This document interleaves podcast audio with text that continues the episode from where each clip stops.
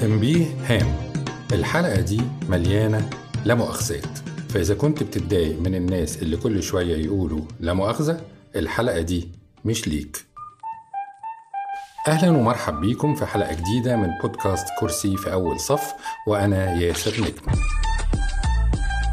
من فترة قريبة وما زال في ترند عن الاتيكيت، سيدات وأنسات كده فضليات يعملوا لنا فيديوهات تعلمنا ازاي نبقى مهذبين أكتر وراقيين أكتر ومتحضرين أكتر وأكتر، سواء في طريقة أكلنا ولبسنا ومشينا وقعدنا وكلامنا أو حتى لا مؤاخذة في دخولنا الحمام. كتر خيرهم الحقيقة، فعلا احنا كلنا محتاجين نرتقي ونستعيد الذوق ونعيش ونمارس حياتنا بالأصول. حلقة النهاردة بتشارك في موضوع الاتيكيت بشكل مختلف، والحلقة هنقسمها لثلاث فقرات. الفقرة الأولى عن أغرب عشرة اتيكيت أو اتيكيتات في العالم، الفقرة الثانية عن اتيكيت الأكل من كيس الكشري، الفقرة الثالثة بقى هنتكلم فيها إن شاء الله بعد نهاية الفقرتين الأولانيين. بينا نقعد في أول صف ونسمع لأغرب عشرة اتيكيت أو اتيكيتات في العالم.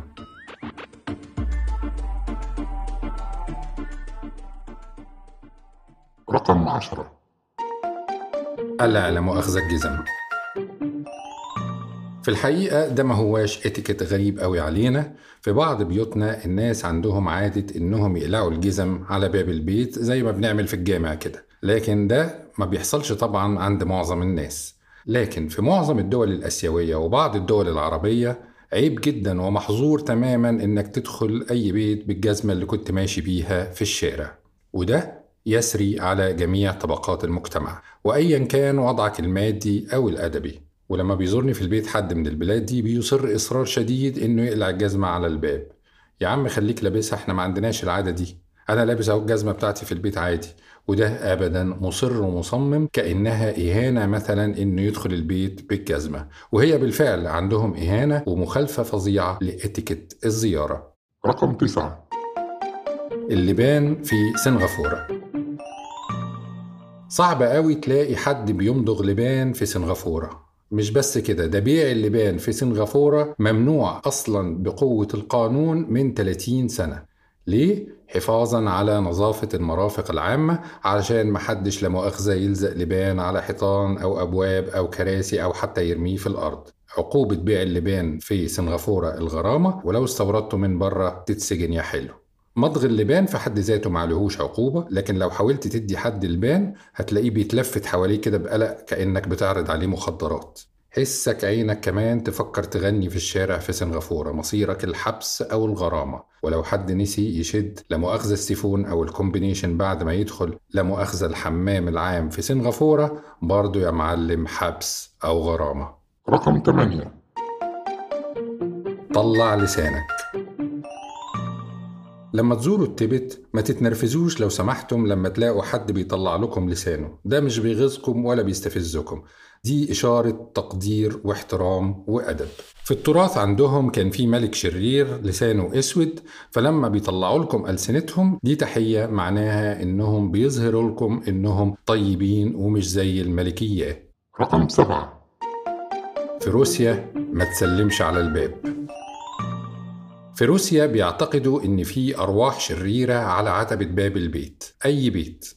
عندهم غلط جدا إن الناس يسلموا على بعض أو يبوسوا بعض على باب البيت، لأن ده بيستفز الأرواح الشريرة. من الاتيكيت في روسيا إن الضيف ما يسلمش على صاحب البيت إلا لما يدخل بالكامل جوه البيت، أو صاحب البيت يطلع له يسلم عليه بره علشان الزيارة تمر بسلام.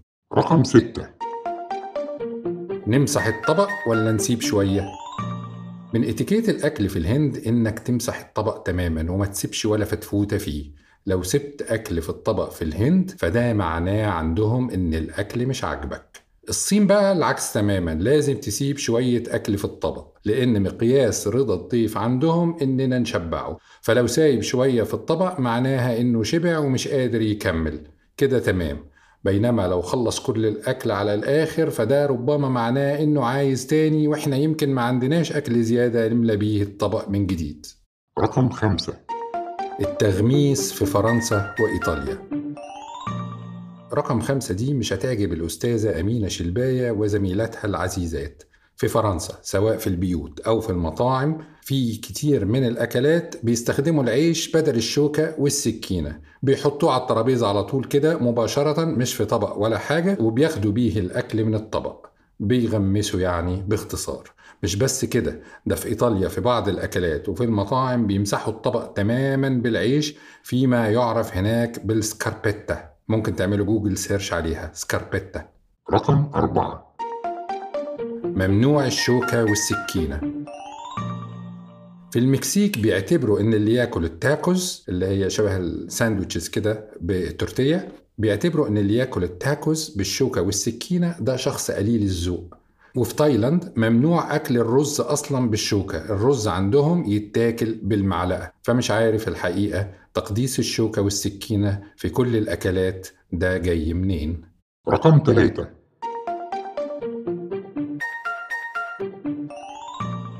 اتيكيت الأكل. في اليابان إن الشخص يرشف كده ويطلع صوت وهو بيشرب الشوربة أو بياكل النودلز. عادة ممكن ناس في ثقافات تانية تعتبرها لمؤاخذة حاجة مقرفة ومقززة، بس في اليابان كل ما كان صوت الرشفة أعلى كل ما كان ده معناه إنك مستمتع بالأكل أكتر، وده شيء بيحبه ويقدره اللي مقدم الأكل سواء كان في بيت أو في مطعم. رقم اثنين الزروطة لمؤاخذة. من اتيكيت الأكل في الصين إن الشخص يزروط الدنيا حواليه كده ويعك وهو بياكل، لأن ده معناه إنه دايس في الأكل وخاربها. رقم واحد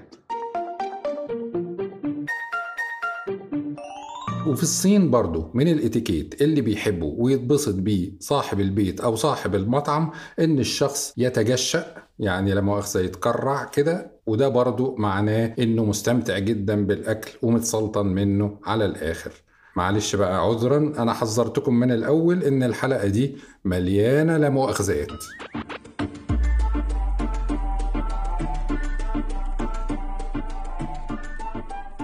دلوقتي معدنا مع الفقرة التانية في حلقة النهاردة، ودي هنتكلم فيها عن اتيكيت الأكل من كيس الكشري. زمان في أوائل عصر التيكاوي كان في ممارسة منتشرة وما زالت موجودة لكن بشكل أقل، اسمها كيس الكشري. بناخد الكشري تيكاوي في كيس والشخص بياكله على السريع كده من غير أطباق ولا شوك ولا سكاكين ولا حاجة. بنشتري الكشري في كيس، بننفخ جوه الكيس علشان ينفش، نلفه ونبرمه كده ونقلب مكوناته اللي احنا عارفينها، الرز والعدس والمكرونة والدقة والبصل والصلصة واللي منه، وبعدين نفتح فتحة كده عادة بأسناننا في قعر الكيس ونبتدي نلتهم الكشري من خلال الثقب ده اللي احنا عملناه في الكيس. طب أنا عايزكم تتخيلوا الأساتذة بتوع اتيكيت الأكل دول اللي هرينا ترندات فيديوهات على السوشيال ميديا وهم بيعلمونا الأكل من كيس الكشري، مش من طبق ولا من علبة، لا من الكيس. الأخ أبو علاء بياع الكشري كان متأثر قوي بفيديوهات الاتيكيت دول، وكل يوم يتفرج عليهم لحد ما تشبع بمفاهيم الشياكة والرقي دي وقرر يطبقها في محله. سلام عليكم يا أبو علاء، ليلتك بتضحك. مساء الفل والياسمين والدقة والكمالة يا بالبشوية. عمر كيس كشري وسط الله يكرمك. كيس كشري ليه يا عم؟ تاخد علبة أحسن. لا لا لا، ما بيظبطنيش الا الكيس، الكيس له مزاج لوحده كده. طب يعني خد علبه احسن يا عم، انا عايز كيس. ايه مشكلتك انت مع الكيس؟ اصل الكيس ده تلزمه ادوات وتجهيزات مش عندي لا مؤاخذه. ادوات وتجهيزات يا عم؟ هو انا اول مره اجيب كيس؟ كيس هتحط فيه الكشري وخلصنا. اكتب عندك يا سيدي التجهيزات: عدد واحد جوانتي، عدد واحد مقص ومطهر، عدد واحد شوكه، وواحد سكينه. الاتنين الاخرين دول عندي ما تقلقش. اه نسيت حاجه مهمه، عدد واحد منفاخ. ايه الحوار الحمضان ده؟ هو الكشري في حاجه تتقطع بالسكينه؟ منفاخ منفاخ ايه ده يا عم؟ يا عم خلاص مش فاضي، هات الكيس يا استاذ. ما تلخبطش التيكيتات، الاستاذه امبارح في الفيديو قالت ممنوع الرز بالمعلقه لازم شوكه، فانت هتزق الكشري بالسكينه على الشوكه عشان تاكله بالشوكه.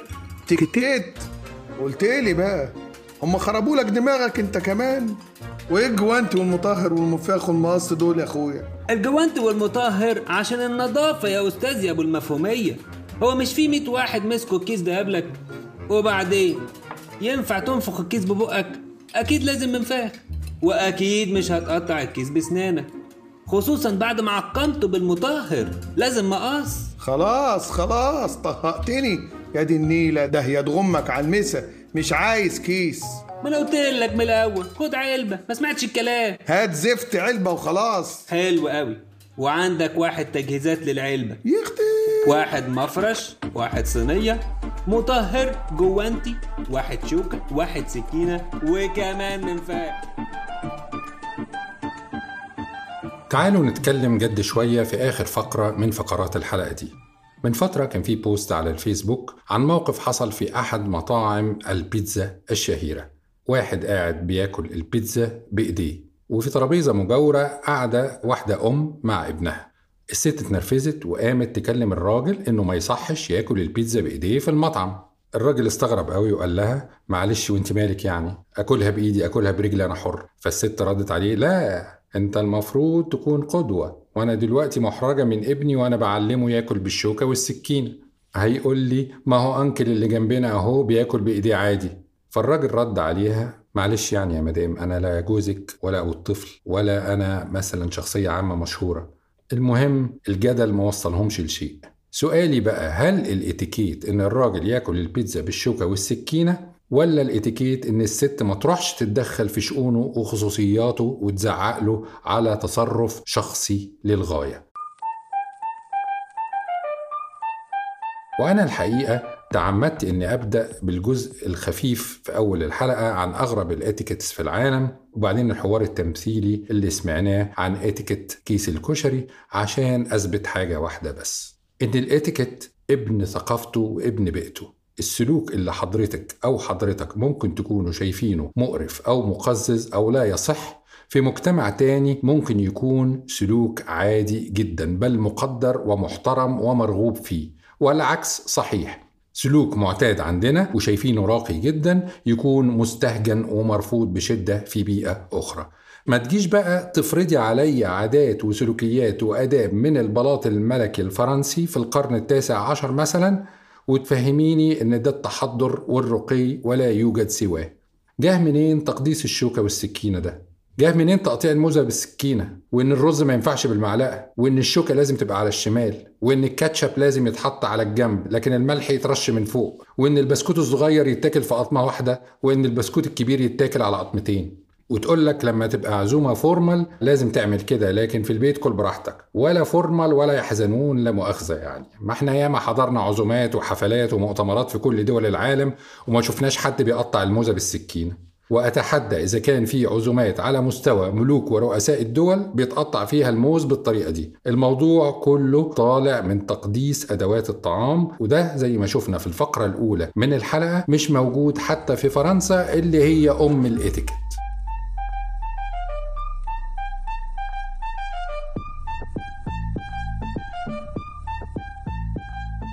كلمة اتيكيت أصلها من فرنسا وابتدعت في القرن الثامن عشر، والمتخصصين في الاتيكيت بيقسموه لثلاث أنواع.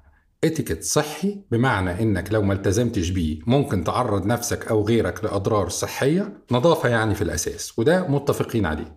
ونوع تاني اتيكيت أخلاقي بمعنى إنك ممكن تأذي أو تضر غيرك لو ما اتبعتوش، وده برضو متفقين عليه.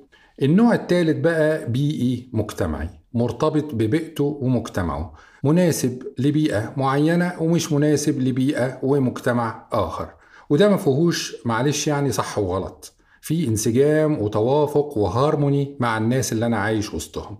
مش هروح عافية كده أركب ثقافات أجنبية على بيئتي وادعي إن هو ده الصح وإن هي دي الأصول، واللي يخالفها يبقى غلطان. إنما من قبل القرن الثامن عشر ومن قبل الثقافة الغربية بكتير إحنا عندنا آداب وسلوكيات غاية في السمو والتحضر من أيام الفراعنة. عندنا كتاب أخلاق فرعوني كتبه بتاع حطب من أربعة آلاف سنة، ده احنا عندنا في الإسلام فقه اسمه فقه الطعام، تاكل باليمين ومما يليك، يعني من اللي قدامك بس، ونغسل ايدينا ونتمضمض وناكل واحنا قاعدين، ونتكلم مع الضيوف أثناء الطعام، ومحدش يعيب على الأكل، وثلث لطعامك وثلث لشرابك، وتسيب تلت فاضي للنفس، وإنك ما تتمنعش عن حضور العزومة لما تتعزم. وأداب الزيارة، نختار الوقت المناسب وغض البصر، ونقعد في المكان اللي يختاره لنا صاحب البيت، وبعد ما نخبط على الباب أو نرن الجرس نقف على الجنب وما نخليش وشنا في وش الباب لما يتفتح، ونخبط ثلاث مرات وإن ما فتحوش نمشي. ولا تجسسوا ولا غيبة ولا نميمة، ده احنا عندنا صور كاملة في القرآن شبه مخصصة للآداب أو ما يسمى حديثا بالإتيكيت.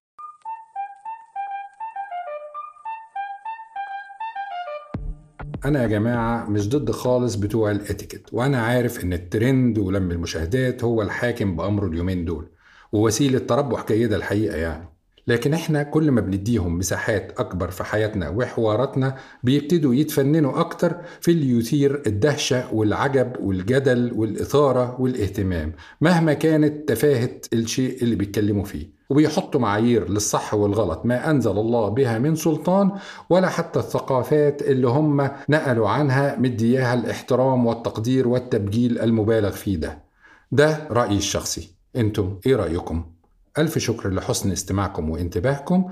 لو عندكم أي سؤال أو استفسار أو اقتراح أو فيدباك تحبوا توجهوه لي، ياريت تبعتولي على إيميل ياسر بودكاستينج at gmail dot com، ياسر بودكاستينج كلمة واحدة at gmail dot com. وتحية خاصة لمايكل صفوت وبي من إيميل للمشاركة بالأداء التمثيلي المتميز في الحلقة. أشوفكم في حلقة جديدة قريب قوي بإذن الله.